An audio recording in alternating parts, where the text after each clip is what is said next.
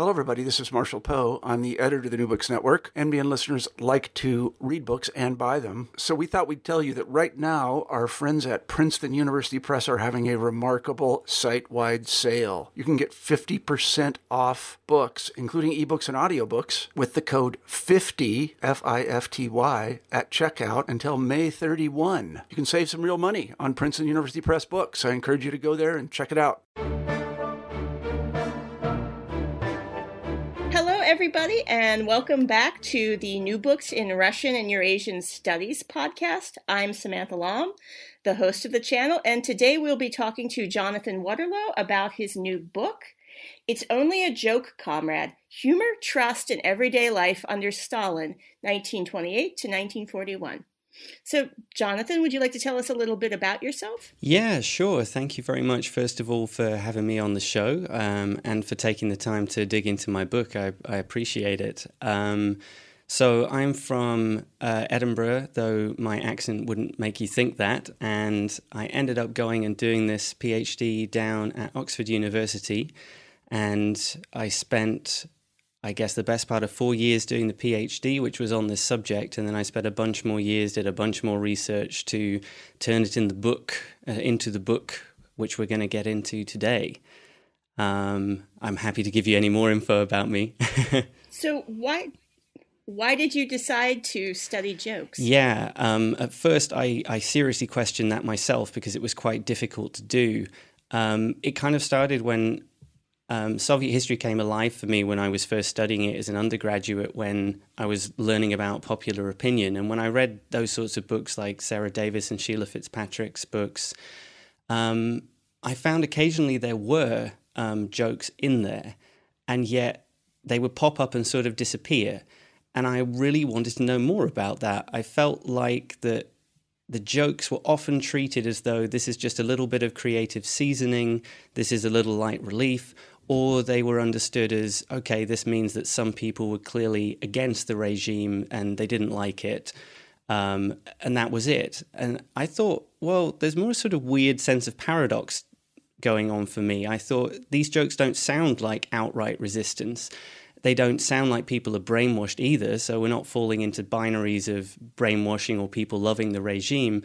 But it was more sort of indeterminate state where people are kind of trying to make sense of what's going on by asserting themselves into the narrative and retelling things to reflect their experience. So I thought, okay, the place is contradictory, it's confusing in the 1930s, but people are always trying to make sense, or at least some kind of operational um, way to make sense of their everyday lives and realities.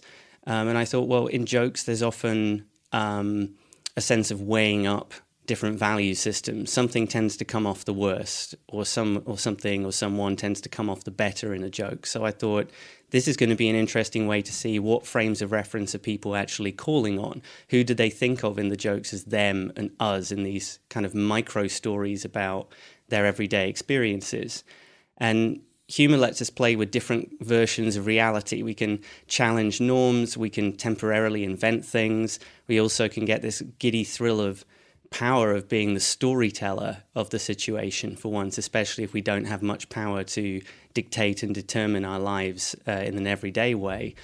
And the extra factor was I thought, how, why and how are people sharing these jokes?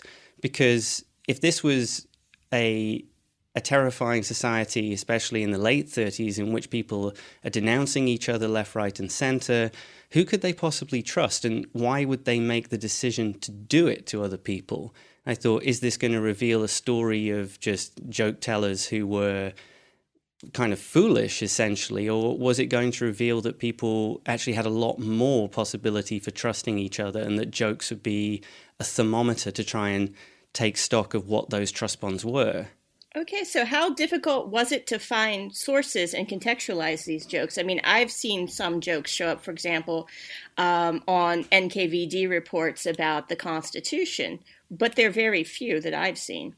Yeah. Um, in fact, the general advice I received um, from most people before I set off was this isn't going to work. I think you should try and do something else.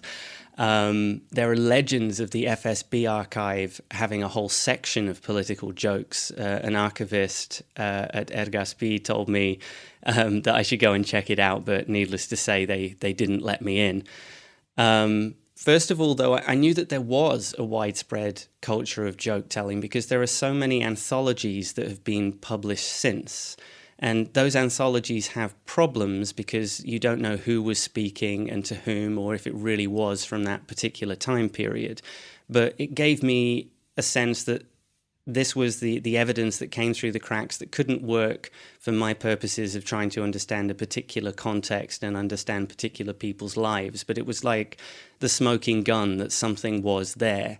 Um, and since then, uh, an amazing researcher called Misha Melnichenko has published this colossal anthology of um, anecdoti, where in which he's cross-referenced uh, all source bases that he could possibly find to try and show uh, for sure which jokes were current at which time rather than being uh, remembered later or claimed to be from the Soviet Union when in fact it was amongst emigre population. So that came out after I did my research, but uh, it's an incredible source for people who want to look it up.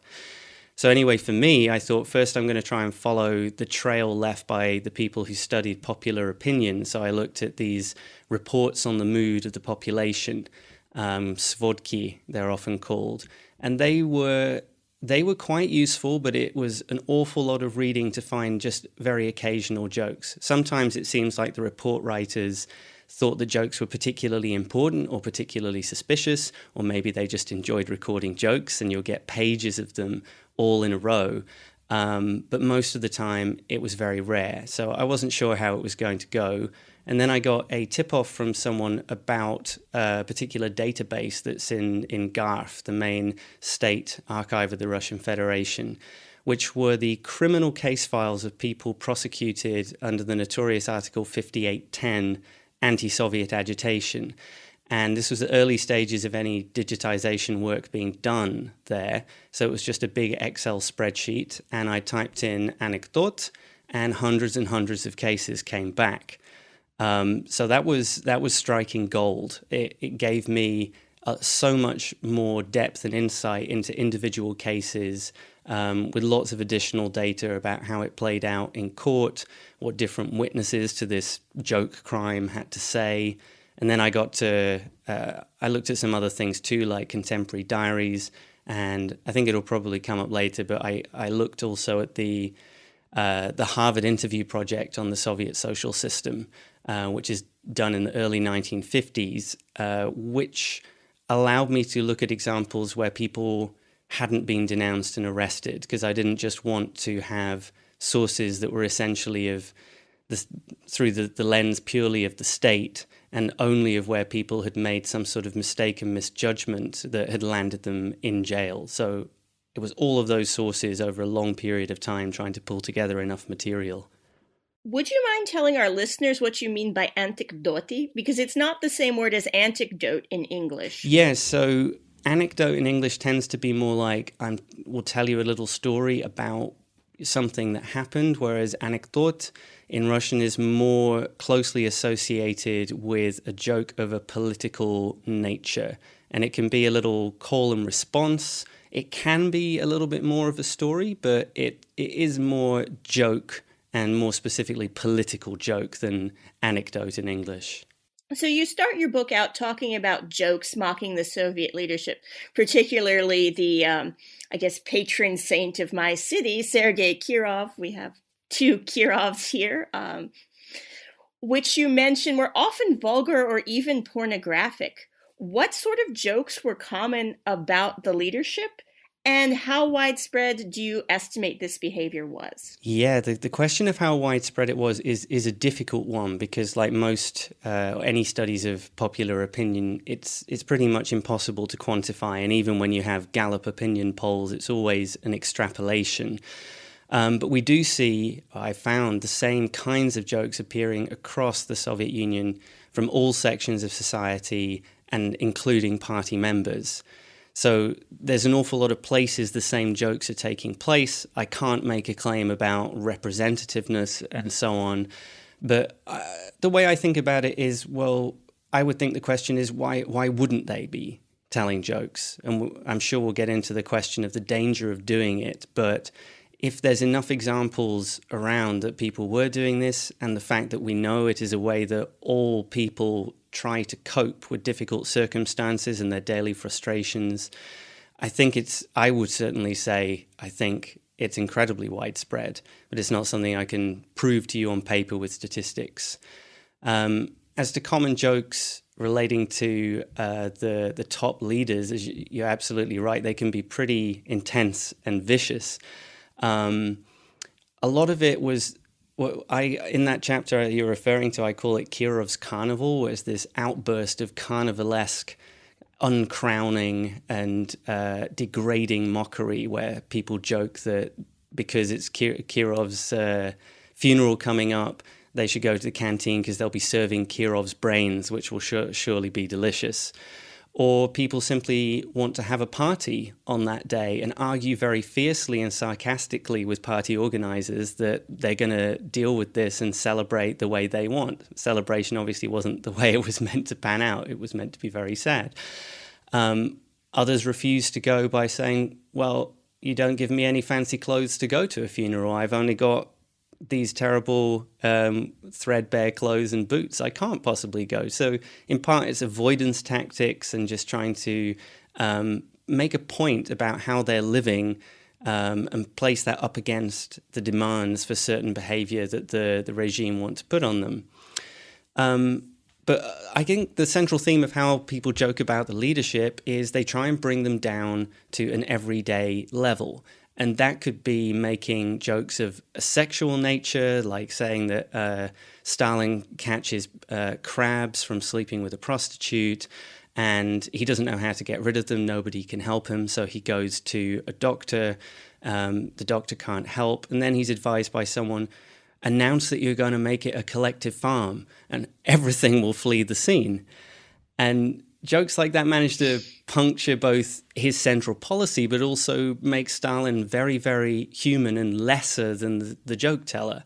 Um, people do this in a way, it, it's an assertion of power, but on the other hand, I think it's quite an admission of weakness in their everyday lives that the only way that they can find some sort of domination or superiority over the leaders is to make very physical, crude jokes about sex, about cutting them up and eating them, uh, about imagining them in compromising scenarios or simply changing uh, the T in Stalin for an R to Sralin, which makes him not the man of steel, but the man of shit.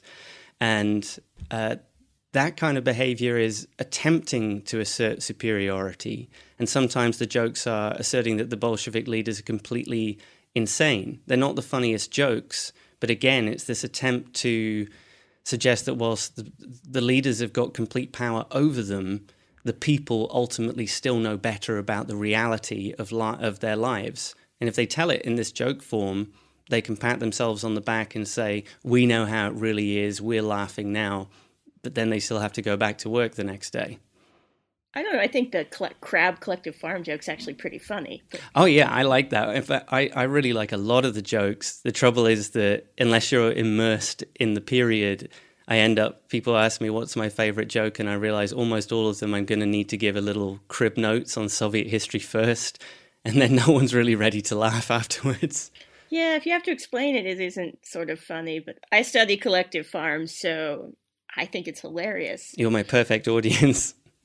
So you also mentioned things that are not exactly jokes, but things like um, taking newspapers reporting on Kirov's death and using them for uh, cigarette paper as a humorous and subversive act. Why do you assume that's humorous and subversive rather than just some guy grabbing whatever's handy to make a cigarette? Yeah, I think that I think that's a really good point, and it's a really good note of caution to sound. Um, I try in the book to make the distinction um, that things like this, actions like that, which could also include reading slogans in a sarcastic voice or hanging portraits of the leaders in the toilets of your workplace, they could always be done intentionally as an act of sarcastic uh, subversion. But you needed to be in on the joke to think of it that way. And that, that's partly how a lot of humor manages to survive between the cracks. Like to some people, a portrait of Stalin in the toilets is just another portrait of Stalin. To other people, it could be a joke. So to many, it would it would be invisible. Um, but I think that there's enough outright admissions and notes in diaries, in interviews, or in the fact that in in the official records where I'm reading it, people are laughing about this, or even the, the agents who record um, the notes, they even if they don't like the joke, they tend to recognize and explicitly state that it was a joke. They'll say this was done with irony, or this was done with somebody laughing. So it's not that every act like this that we could read symbolically was done consciously in that way, but there is a possibility. There was always an open possibility for it. Um, and coming back to, to Kirov, um, an example of that that I use as a, a little bit of a motif, drawing on a, an article that Jan Plamper put out, is that there was a statue uh, erected to Kirov after his murder, and he's kind of got one hand lowered, slightly pointing forwards. And people realized that if you turn and you stood at a certain point, the statue would look like the, the finger was a penis. So the statue is just a statue. Not everyone's going to look at it that way, but there is a possibility, and the possibility you can share with people that you trust enough to do so, that you could choose to look at look at it in this direction. It's like the the symbol is not uh, cannot be. It can't just have one meaning, and the state can't control that meaning, which is what it wanted to do. But there is the possibility, and that's what jokes are all about, of looking at things in a different way um, in a way that makes sense to you or achieves some kind of psychological and emotional release for you. So let's talk about you know the big daddy of the Soviet period, Stalin. Was Stalin the common butt of jokes? And if so, how does this challenge the idea of this cult of personality around Stalin? He was sort of an untouchable, godlike figure.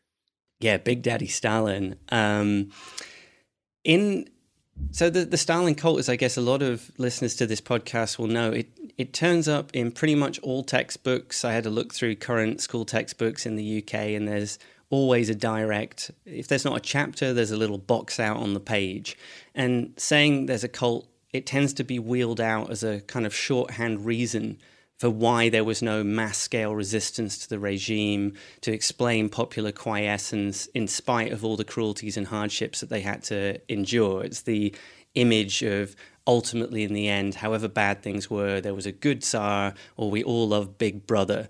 And the image is as though Stalin sits benignly above politics and is seen, like you said, practically as a god. Um, in reality, however, I found he was popular enemy number one when it came to jokes. He was the key target, the leader mocked the most, and relentlessly and ruthlessly. Um, and at first I thought, well, does this mean the Stalin cult didn't matter? Did it mean that it wasn't as real as we think? Did we just read too many issues of Pravda and internalize the, the repetitious appearance of Stalin as the person to be thanked for everything? Was that just the propaganda and we read it that way? And I thought, well, no, it's more that the cult was very real, but in some ways, it's not a good thing to be made completely synonymous with Soviet power.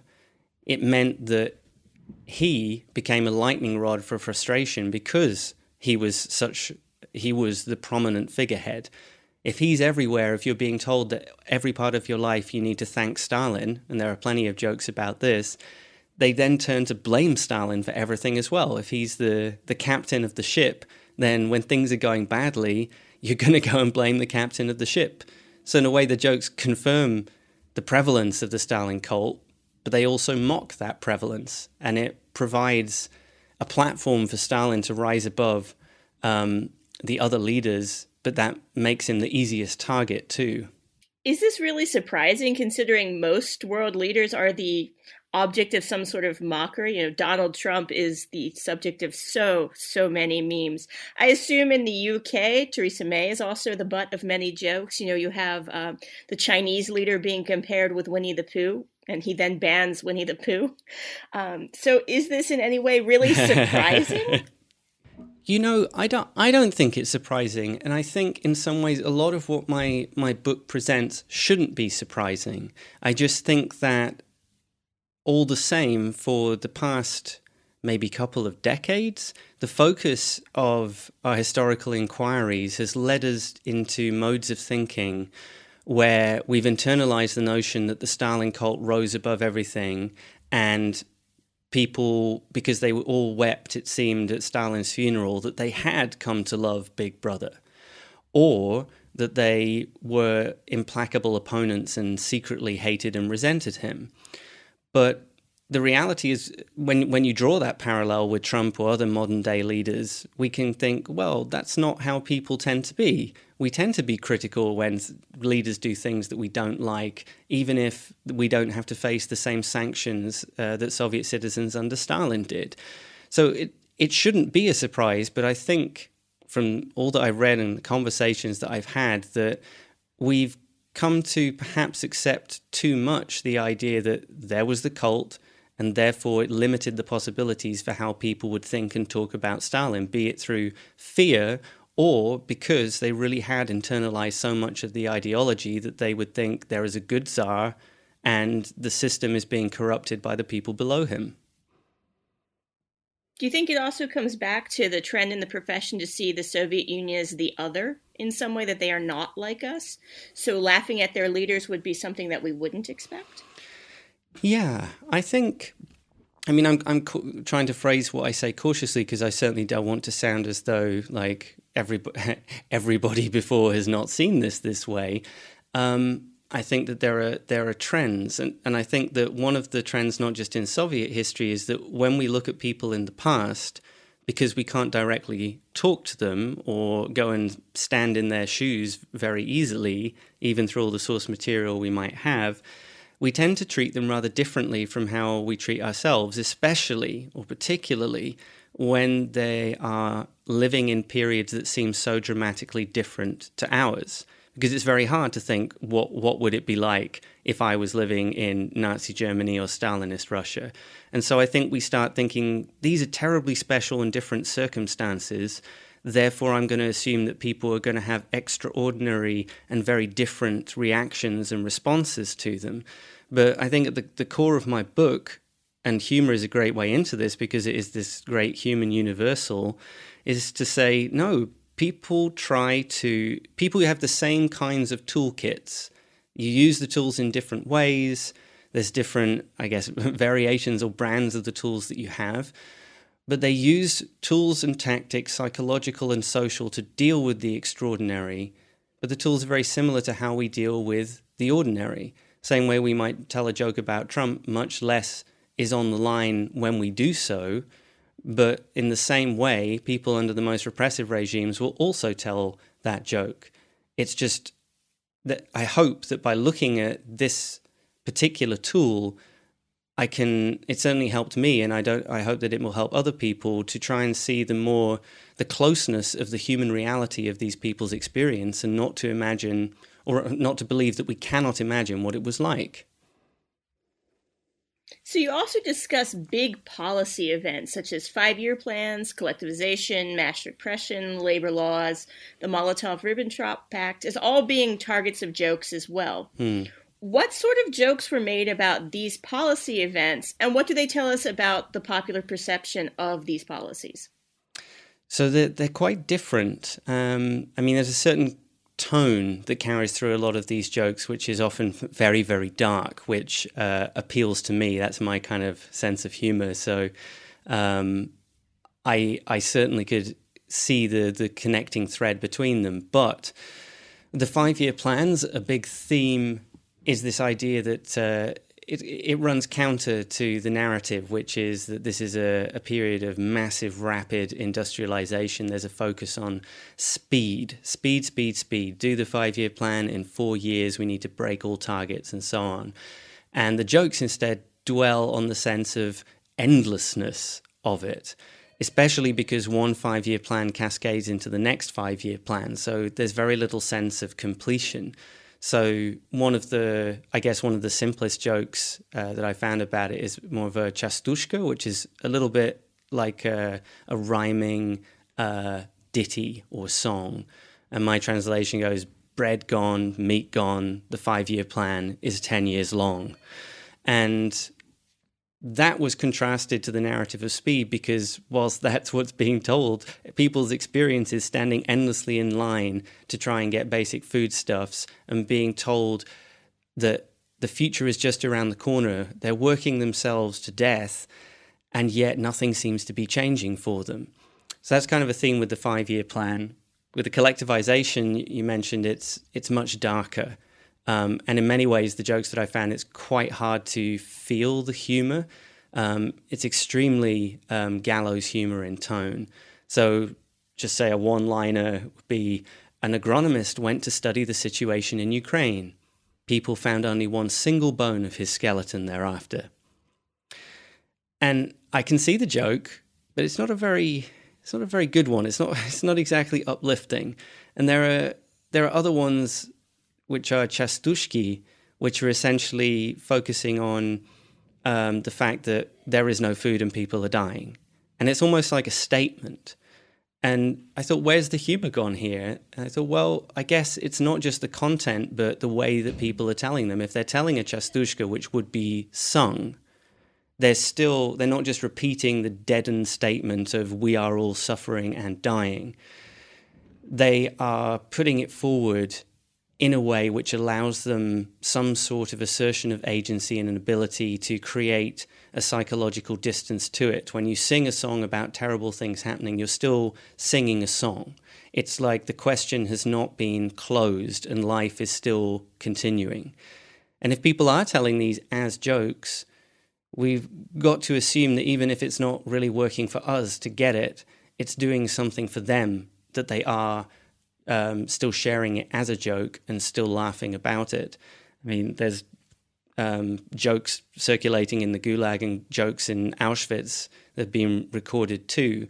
That even if they are of the bleakest nature, um, I mean, it, that's part of the point. They're of the bleakest nature because they're in the bleakest conditions.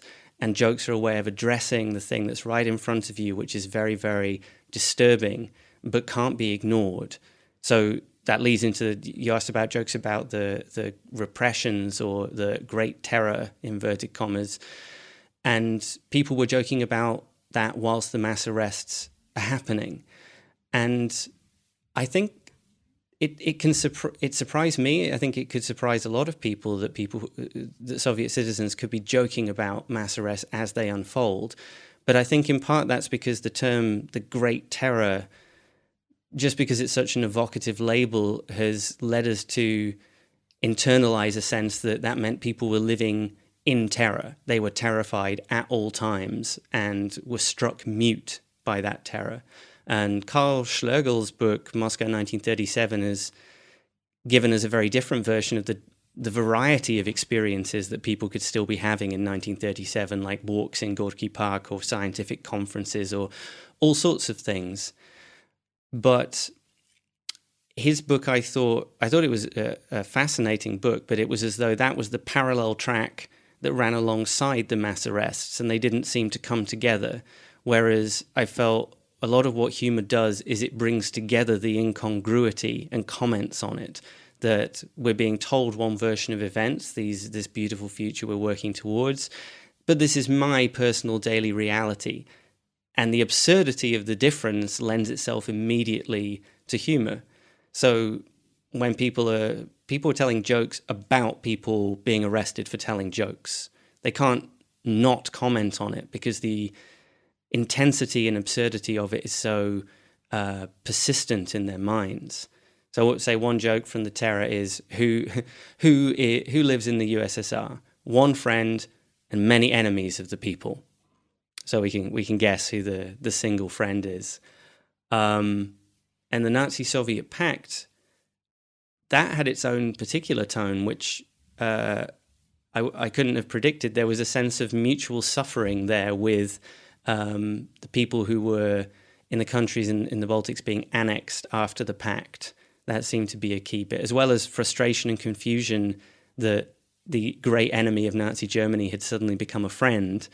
People made sarcastic comments that, well, it, it's it's wonderful for our brothers and sisters in Western Ukraine and Belarus now that we've freed them. If a kilogram of sugar was worth kopecks before, now it's worth 100 rubles. It's kind of funny too, in a sick way. I mean, that's kind of the core, like trying to understand why it was funny for them rather than judging whether or not we think it's in good taste. Sometimes that's the challenge with this material. So, you talk a lot about the concept of cross hatching in your book. What exactly is this, and why is it important for understanding Soviet jokes? Yeah, so I'd definitely be interested to know what, what your thoughts were on that. My my idea was to it came from a novel I was reading. Um, cross hatching is actually a drawing technique um, where so hatching is if you draw parallel lines and then say they're horizontal, then you get some vertical lines and you make that and they cross together and they can create this incredible sense of three dimensionality and texture. And the idea of the the metaphor is to suggest that we need to steer our focus away from an either or zero sum approach to how people understood and experienced their lives in this period. So, if one set of hatching is the everyday experience people have of hardships and shortages and broken promises, then the vertical lines of ideology are all the promises, all the exciting things, all the positives that they're told are meant to exist, but don't. And it's not that these things constantly are in battle and are triumphing over each other. It's not that people go into everyday life and think, I believe everything that the Soviet uh, government is telling me, or they say, I believe nothing that the Soviet government tells me. Instead, they're, they're experiencing and trying to make sense of both ideology and practical reality all the time. And they're trying to find, which is why I like the, the metaphor, they're trying to find meaningful patterns in the two of them. They might like some of the ideological parts, they might be annoyed by others. So one of the one of the central dynamics of the uh, of the jokes that I found is this what I call wishing it would work. People mock the failures of the regime's promises rather than the promises themselves. So they make fun of it, but they also rather wish that most of these things would come true. Um, or to give a different angle on this, you have to people use a mixture of old values and folkloric language combined with speaking Bolshevik to the regime. They don't simply decide, now I have to play the role. Many people don't. They don't decide, I have to play the role of the good Soviet citizen. They might make arguments based in religious language, and then they might make arguments based um, in Soviet language, because both of these are real frames of reference for them. And they're not simply canceling each other out but can be complementary in the way that they, they come together. And in, in simple ways, that could mean that you have a nice Easter kulich pastry on the 1st of May. The regime's not going to like that, but like like uh, we know when you try and replace one set of holidays in the calendar with official holidays, people tend to want to celebrate both. And my point is not is that we shouldn't interpret this as some kind of self-conscious resistance to the new regime, but to recognize instead that people are trying to make their way through it and find a way in which their life is meaningful, where they can weave together both the old and the new. And in the process of that, they're creating something something entirely new. Um, this sort of thing has has been given names before, like hybridity but I found when I looked into those theories, I thought, well, well, how is it hybrid? Like, I understand that it's hybrid, but I'd like to understand the, the details. And that's what I try to develop and explore in the book. Or another term that people like to use is Eigensinn, this, this German word, um, which even the originator of the word Alf Lüdtke, it, from what I've seen, it takes him about two hours to explain what it means. So I wanted to put forward a different word. I, I don't know if I've explained it very well right now, uh, but I hope, at least in the book, that um, it's a useful way of trying to understand that things are official and unofficial, values and experiences are being mixed together to create something that people hope makes sense or want to make sense, rather than it being this constant battle between the two. But I, I would very much like to know if it, if it made sense to you or if you think it's a good idea. It certainly made sense to me. I'm currently working on a book manuscript on raion level um, officials in the Kirov region. And they certainly, everyday life for them is this cross hatching where they have to take the mixture of what political directives and everyday reality. You know, a lot of these groups are vastly outnumbered. You know, there's maybe 72 um, communists in the entire district and, you know, like 470 kulaks. So that limits what they can do with these policies. And it's interesting for me that a lot of my guys, and they're all men, all of them, uh, ignore a lot of stuff that comes from Mo- uh, Moscow because it contradicts what they can physically do in their daily reality. Um, for example, following the 36th Constitution, uh, they're told to respect people's rights and stop conducting illegal searches and seizures and to stop taking people's property and selling it for tax arrears.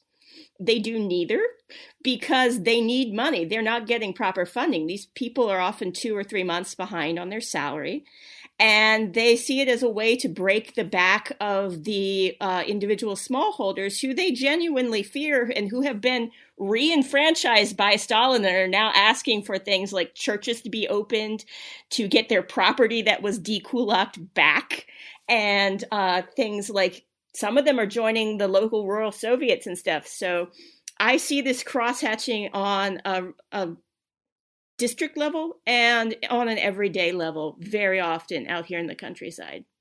Yeah, I think the the religious uh, aspect is a really great example, and uh, where I think our, our, instinct, or a lot of histories of the of religion under the Soviet Union, have been written um, by people who who tell this as a story of oppression because they're they're writing from the position of of being part of those oppressed religious people. Um, but it doesn't mean that uh, every expression of wanting to have religious observance is saying, and therefore I hate the Soviet Union and I, I like nothing about it whatsoever. So it's a, a, great example with the with the Stalin Constitution that where there's this promise of, of toleration or saying that everything belongs to the people, then the people say, well, then I want my church back open. It's this this blending of the the two systems together, or in some Muslim territories, this Soviet ideology blends quite nicely with traditional Muslim community and cultural practices. And they uh, say they're upholding the Stalin constitution or the values of the Soviet Union um, through the course of going about their day to day religious activities.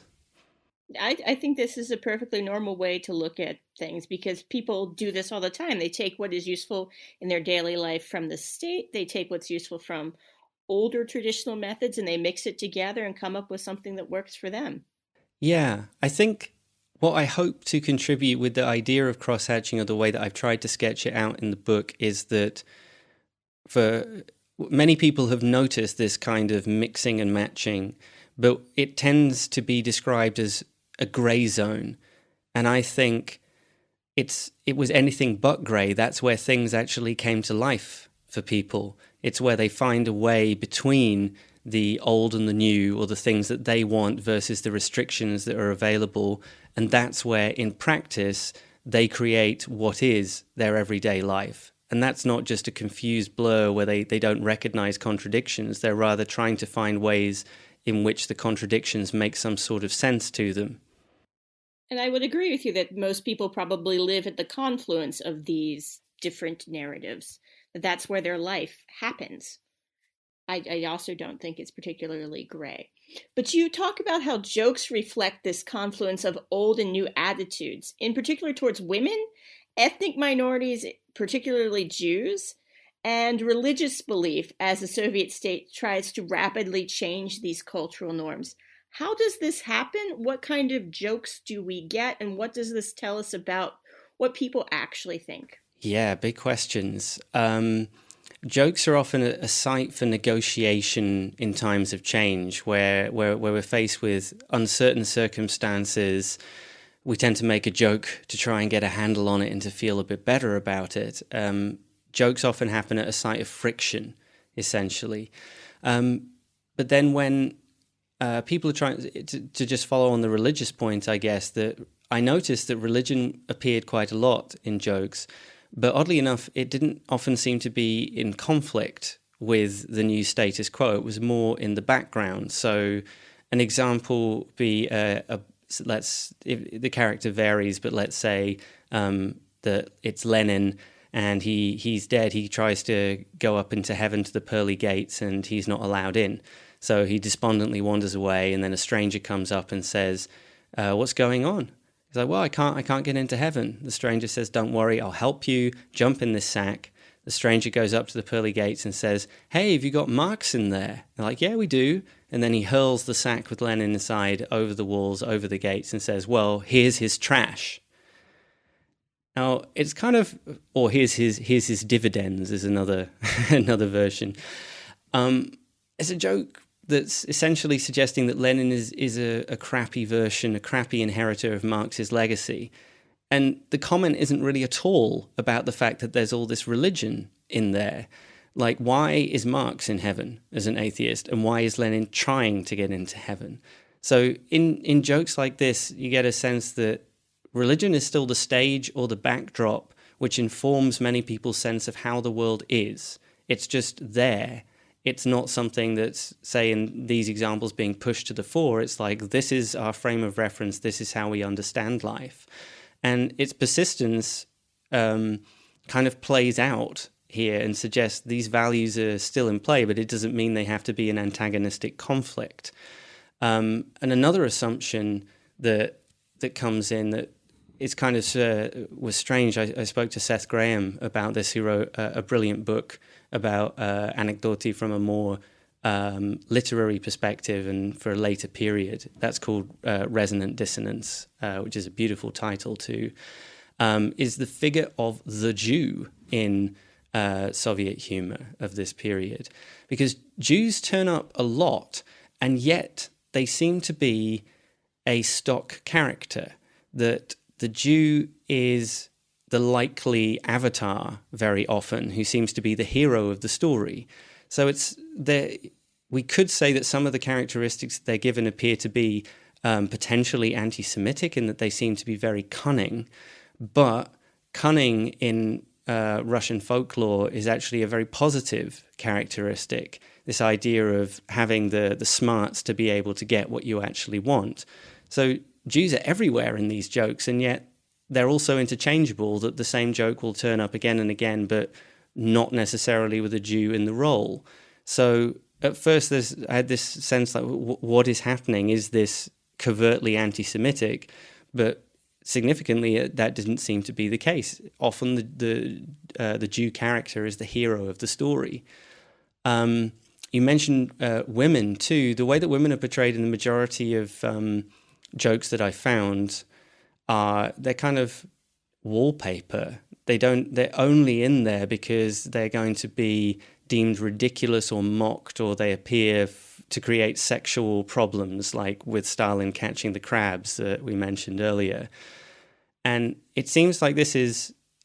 I would have expected that there would be more jokes of men very unhappy about the changing status of women since the 1920s. So I suspect that this casting of women is more of a backlash um, against this notion of a more emancipated woman. Um, but what was more interesting when it came to the uh, gender distinctions is that amongst all the criminal case files that I read, which was towards 300, um, I, th- I don't remember the number off the top of my head, but I think around only 5% of them were women who uh, were actually put away for telling anti Soviet jokes. In all of the other sources that I found, women were just as well represented telling exactly the same sorts of jokes. The only ones they're not telling are ones that are particularly cruel and uh, overly sexualized portrayals of women. You know, unsurprisingly, women probably wouldn't want to tell those jokes or find them funny. But they they tell as intense or brutal or perverse jokes as the men do. So it seemed the story here was more that women were treated as being less answerable for saying these things. I think because the regime did not take them as politically seriously, um, which rather fits with uh, things uh, that Lynn Viola wrote about the way that women were treated during the collectivization period, that they were even if they were wrong, they were deemed too politically immature for their uh, views and poor actions to be taken seriously. They're infantilized in this way. So, in a sense, that helped women, I think, get away with telling jokes without as severe consequences. Um, but on the other hand, that doesn't mean that they couldn't be severely reprimanded and punished at a level uh, that would seriously impact their everyday lives, even if it didn't mean that they were being sent to the gulag. So, how dangerous was it for people to tell politically critical jokes? Mm, um, it depends on when you ask. So, what I found looking through the, the criminal files were that, in line with general waves of uh, repression, of crackdowns on people saying critical things, because remember, jokes are interpreted as being anti Soviet agitation. Um, and the regime's actually very worried about this. There's uh, at a certain point in in the mid 1930s, I think it's 1935, um, jokes are specifically stated uh, as being on a par with the spreading of state secrets. In the same document, it says to uh, people working in the court system, you cannot quote the jokes in court documents because the regime seemed to turn from fearing that jokes were a weapon that could u- be used to damage them to thinking that jokes were a mind virus that only the very most trusted personnel could even be allowed to see because perhaps if they saw them they would end up becoming carriers and transmit it to other people. So in, in the early 1930s before that intense shift it seemed to be possible to tell jokes more openly. However, um, in line with crackdowns after Kirov's murder, and then 1937 38 mass repressions, and then it loosens up a bit, and then come uh, as we come towards the outbreak of war, things tighten up again. But the the big problem here is that the, the regime I found in the in the sources was practicing retroactive justice. So when people told jokes, they might it was very difficult for them to know the real risk that they were taking. They knew that they were doing something that was risky to an extent, but if they said something in 1932 that kind of flirted with the borders of acceptability and they judged that correct, um, it comes round to post Kirov death and things have tightened up. And if people remember that the person had told this joke in 1932, that becomes uh, a much more serious offense.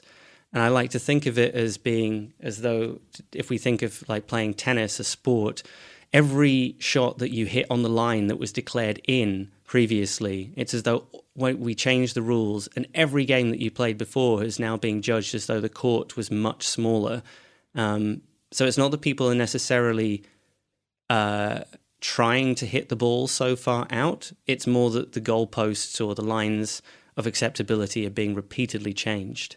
I see some of that in my own work. I followed a, a, MTS director who got arrested in 36 for jokes he had told in 32 dur- that he had learned during a trip to Moscow about how Stalin was unpopular with Krupskaya and also about how collective farmers should stage some sort of revolution because there was no food on the collective farm. I assume they didn't quote the exact joke because neither one of those things seemed exactly funny. But two of the guys I guess he had told them to in his apartment in 1932 claimed to remember them and then dimed him out to the NKVD.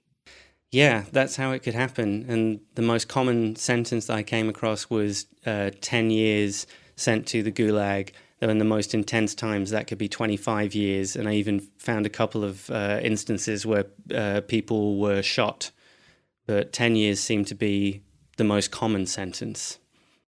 This fellow looked like he got 10 years, but I'm not sure he ever made it out of the prison camp because his daughter appealed for his rehabilitation in 1956 under Khrushchev. Yeah, and another another part uh, that they could be punished under would be Article 5811, uh, which is being part of a, uh, an anti Soviet uh, counter revolutionary group. And that in practice, when I dug into the case files, tended to mean they told jokes to other people who laughed and shared some jokes in return. Did you ever find any examples of these sentences being commuted in 38 or 39? Because I have found at the district level, several people who were charged with being Trotskyists. Some of them were never actually convicted, but they were stripped of their party membership and thrown out of the organizations.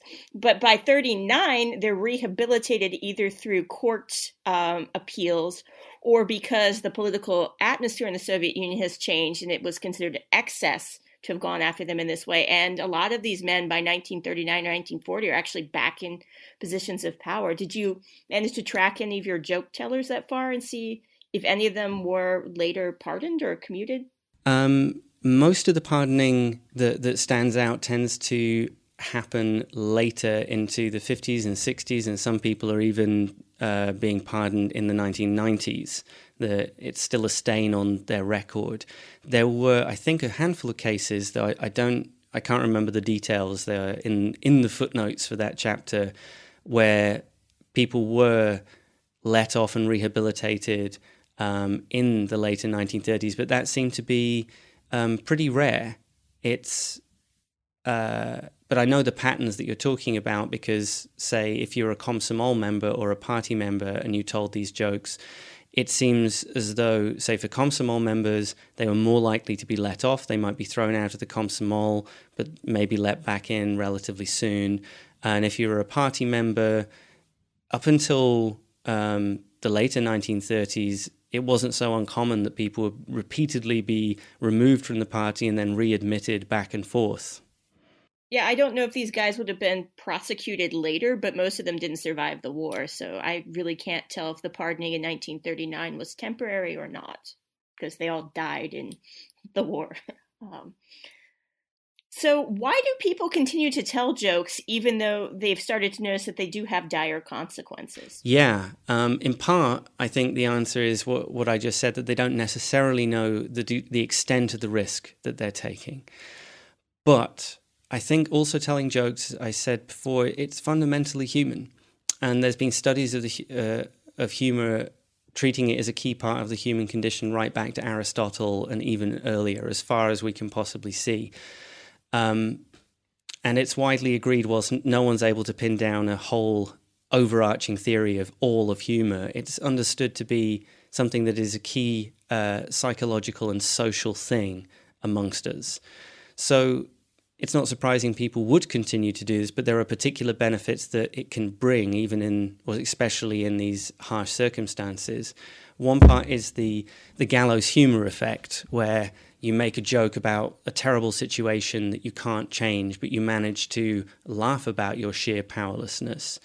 Um, there's a sense of relief that comes from that, that you could, even if you're on your way to the gallows, you know you're going to be hanged, and you look up at the uh, the sky and say, oh, it looks like we're going to have a nice day later.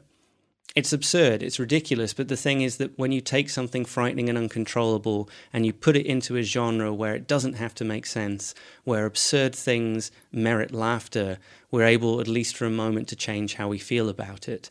So it's, I think of it as a placebo that objectively it shouldn't make any difference, but subjectively it can make all the difference in the world. Um, George Orwell said uh, or wrote that every joke is a tiny revolution. Um, but my take is I think it's actually something much more important than that. That making a joke against the expected and repressive um, expectations, the situation that you're in, if you make a joke about it, then you're asserting something about who you are. I'm here, I can think, although I can't do anything about it, I'm not going to just follow your version of events and toe the line. It's uh, I, I think of it as basically I joke, therefore I am. I offer proof to myself of my own existence by uh, asserting a different version, even for a moment, of this reality. Um, and another part of, of this is that people share these jokes with each other. Um, I mean, joking is an extremely social element, and that's partly how gallows humor works too. That you are reassured that the frightening thing is maybe not so frightening because other people laugh along with you, and jokes continue to help draw people together. So, what does joke telling? On you go. Sorry. Uh, sometimes yeah. it's hard to tell when people are talking. So, what do jokes tell us about the way ordinary people interacted during the Stalinist period? Because you have this long-standing idea that people were atomized, that they were terrorized, cut off from any sort of social tie by this fear that they were going to be drug mm. away into the night. Yeah, Hannah Arendt casts a long shadow, as does uh, Pavlik Morozov, and this this idea that under Stalin, it's man as wolf to man, and kids are denouncing parents, and spouses are denouncing each other, and those things definitely happened. Um, but I think that it's pretty far from the typical story. Instead, in the um, that that story is actually being reinforced because in memoirs and in the Harvard Project interviews, there's this peculiar cognitive dissonance going on that these people would repeat, "You couldn't trust anyone." They would say society was atomized. And then they would go on to tell stories about how, of course, they trusted their old school friends, their friends and their family, and many of their workmates, and they could say anything with them. And their key proof of that level of trust was the fact that they could tell jokes with them. It's like the litmus test of true friendship. So, although they could believe that society itself was atomized, in their own lives, they would make careful person by person judgments and often use um, a hint of humor as a way to potentially start um, a new trust relationship with somebody. Um, and then the, the fact that you could share this dangerous material, this mind virus, was an incredible token of trust um, and helped to draw people together and not feel so alone and share the burden of the psychological pressure that they were under.